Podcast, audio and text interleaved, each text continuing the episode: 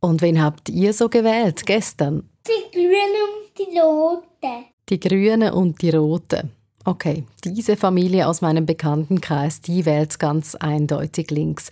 Und schon das dreijährige Kind weiß das. Die Eltern haben bei den Wahlen am Sonntag also vermutlich die Liste der SP oder der Grünen eingelegt. Was legt wohl das Kind selbst ein, wenn es dann zum ersten Mal wählen darf bei den Wahlen 2039? Werden wir automatisch links, wenn unsere Eltern links sind und umgekehrt? Oder haben die gar nicht so einen Einfluss? Sind es andere Dinge wie unser Wohnort, unser Vermögen, unser Freundeskreis, die das prägen? Simpel gefragt, wie entsteht eigentlich unsere politische Einstellung? Das erfahrt ihr heute bei News Plus. Ich bin Isabel Meissen.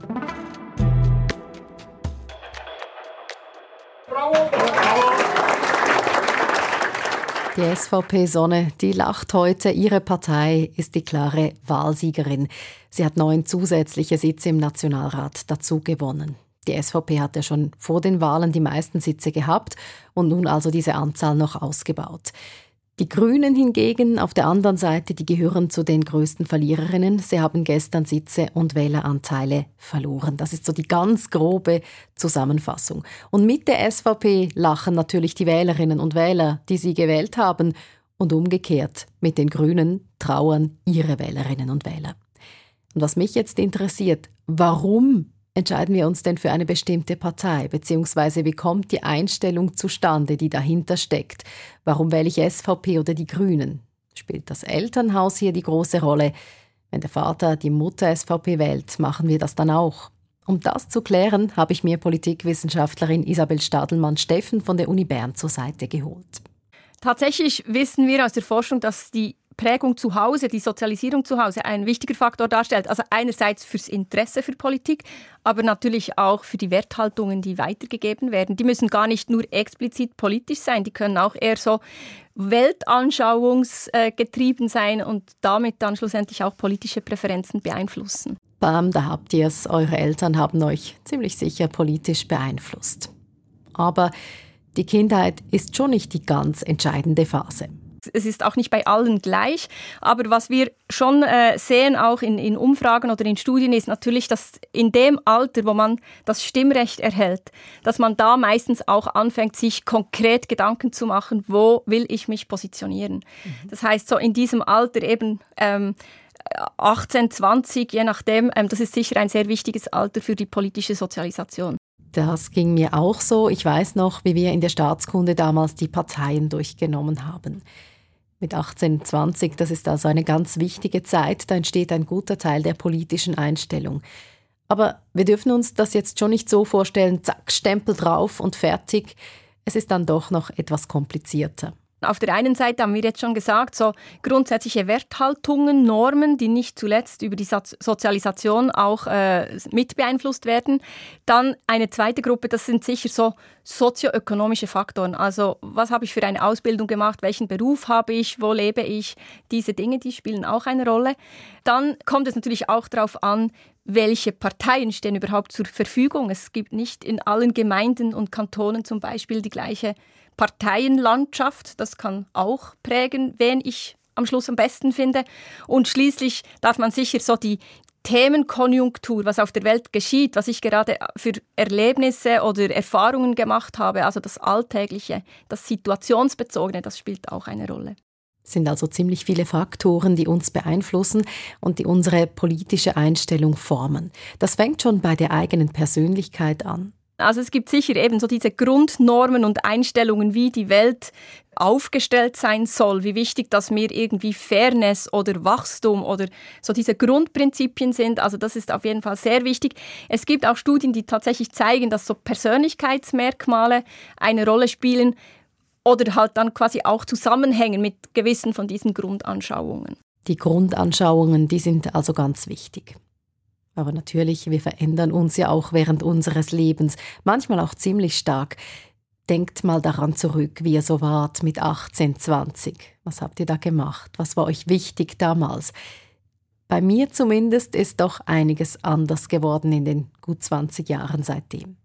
Was macht denn das mit der politischen Haltung? Ich meine, früher herrscht ja so ein bisschen die Idee vor, man startet links und mit zunehmendem Alter wird man dann bürgerlich rechts. Ähm, ich würde sagen, dass das nicht mehr ganz so ist. Also, dass es zum Beispiel ja schon viel Jüngere gibt, die quasi direkt bürgerlich starten, vielleicht mehr als früher. Ähm, aber generell kann, gibt es einerseits schon eine gewisse Stabilität, also so ganz grundsätzliche ideologische Einstellungen ändern sich oft auch nicht. Und auf der anderen Seite gibt es aber tatsächlich verschiedene Gründe, warum man sich eben trotzdem ein bisschen verschiebt. Und das können natürlich PartnerInnen sein oder eben mehr oder weniger Geld. Das sind dann auch wiederum diese Erfahrungen, die ich vorher schon angesprochen habe. Mhm. Oder je nach Beruf, den ich wähle, spielt das auch eine Rolle, weil dann bin ich ja automatisch in irgendeiner Bubble. Genau, generell ist man eben sehr schnell in einer Bubble und die Bubble, die prägt und die, ja, da kommt man ja manchmal auch relativ zufällig hinein. Also das ist auf jeden Fall ähm, so, dass das dann eine Rolle spielen kann. Zum Beispiel. Also wenn ich einen sozialen Beruf habe oder im Gesundheitsbereich arbeite, dann werde ich automatisch auch für solche Themen sensibilisiert. Und da sehen wir dann häufig, dass Leute auch gewisse Werthaltungen entwickeln.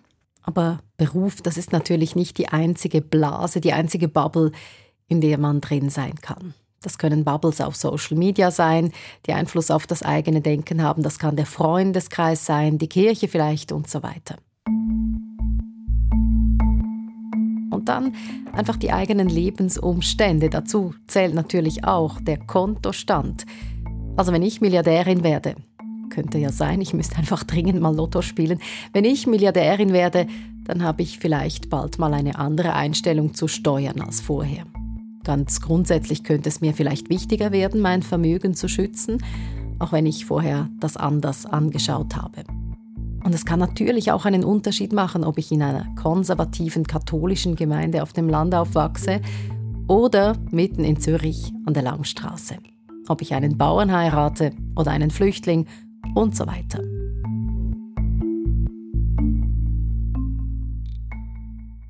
Unser Elternhaus, unser Freundeskreis, unsere Persönlichkeit, unser Beruf und so weiter, all das formt unsere politische Einstellung.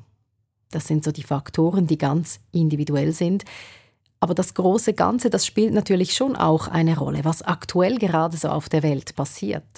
Also ich bin in den 80er, 90ern groß geworden, da war gerade noch Rezession, hat mich auch geprägt. Die jetzige Jugend, die wächst mit dem Klimawandel als großes Thema auf. Wie sehr prägt das?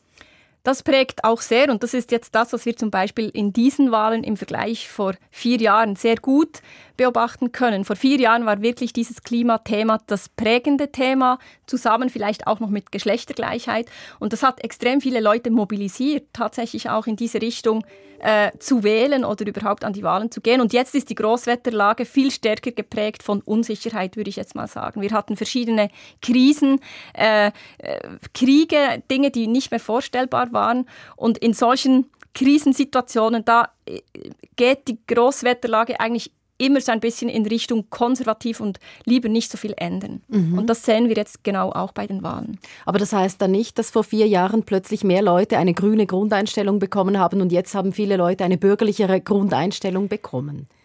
Ich würde eher sagen, es geht um die Priorisierung auf zwei Ebenen. Oder? Auf der einen Seite hat man ja immer verschiedene Interessen und Themen in sich, die man vielleicht wichtig findet. Und manchmal kommt das eine an, das, an die Oberfläche und, und ein, durch andere Gegebenheiten, andere Situationen rückt vielleicht ein anderes nach oben in der Prioritätenliste. Und man sieht ja auch in Umfragen, also die, Thema, äh, die Klimafrage, die ist wichtig, aber sie war hat 2019 bei vielen ganz weit oben und jetzt ist sie ein bisschen vielleicht Top 5, aber nicht mehr ganz oben. Und das macht dann gerade ziemlich viel aus. Das heißt, je nach Weltlage wählen wir gerne mal etwas anders, aber unsere politische Grundeinstellung, die verändert sich damit nicht unbedingt. Allerdings auch das kann vorkommen. Es gibt verschiedene Politikerinnen und Politiker, die im Laufe des Lebens ihre politische Einstellung geändert haben. Roger Köppel zum Beispiel. In den letzten Jahren im Nationalrat stramm auf SVP-Kurs. Früher war er aber mal ein Linker. Oder Filippo Leutenegger, der war im Nationalrat und ist jetzt Stadtrat von Zürich, also in der Stadtregierung, und zwar für die FDP.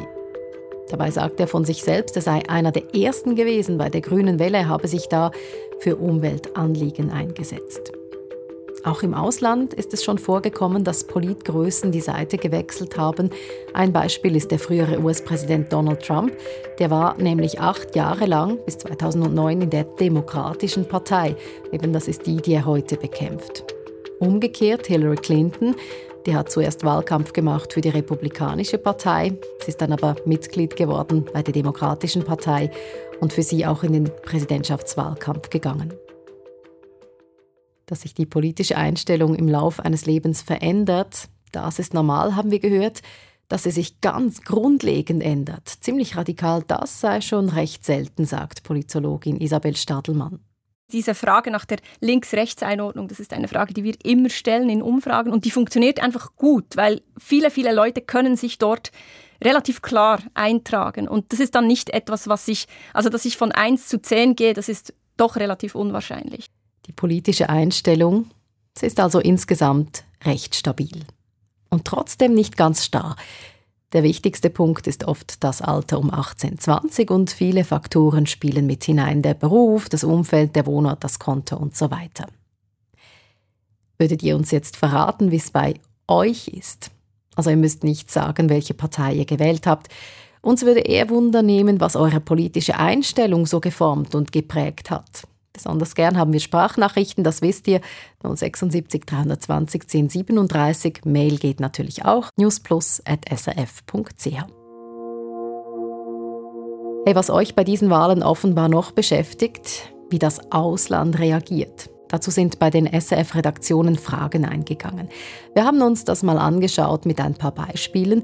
Da schreibt zum Beispiel die linksliberale deutsche Wochenzeitung Die Zeit, die Hau den Ausländer raus Karte hat gezogen. Sie bezieht sich damit auf die Kampagne der SVP, die sich ja unter anderem gegen die illegale Einwanderung gerichtet hat. Die konservative französische Zeitung Le Figaro schreibt, in der Schweiz gebe es einen Rechtsruck und zwar wegen der europäischen Migrationskrise und weil es in Europa eine Angst vor Terroranschlägen gebe. Und auch das US-Nachrichtenportal Bloomberg sagt, der Erfolg der SVP, der sei ganz auf europäischer Linie. Das Gefühl der Unsicherheit sei überall größer geworden und das habe die SVP beflügelt.